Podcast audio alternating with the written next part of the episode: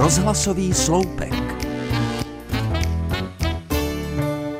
Musím se vám k něčemu přiznat. Škodím naší planetě. Zanechávám totiž za sebou uhlíkovou stopu.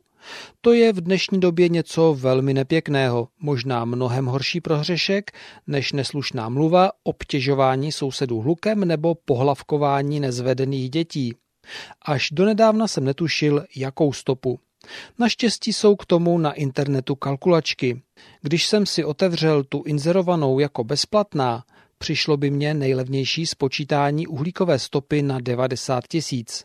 A to bych musel vyprodukovat něco uhlíku, abych na to vydělal. Pak jsem našel jinou aplikaci, opravdu gratis, a když jsem poctivě vyplnil všechny předepsané kolonky, měl jsem jasno.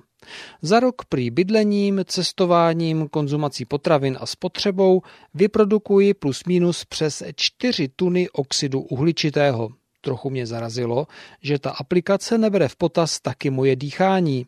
Oxid uhličitý přece vydechuji a nemálo. Zvlášť, když třeba dobíhám autobus, štípu dřevo nebo šplhám do šumavských kopců.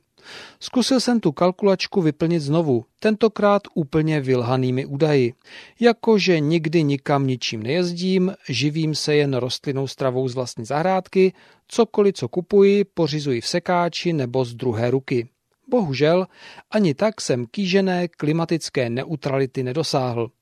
Pořád mi tam nějaké dvě tuny CO2 ročně zůstaly, hlavně za bydlení a topení. Nedá se nic dělat.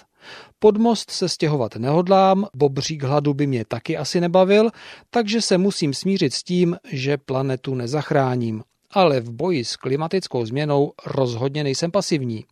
Z jiného důvěryhodného internetového zdroje jsem nastudoval, že průměrný člověk za rok vydechne 240 kg oxidu uhličitého. Takže občas, když si na to vzpomenu, zadržuji dech. Každá nevypuštěná molekula CO2 se přece počítá, nebo ne? Přeji hezký den.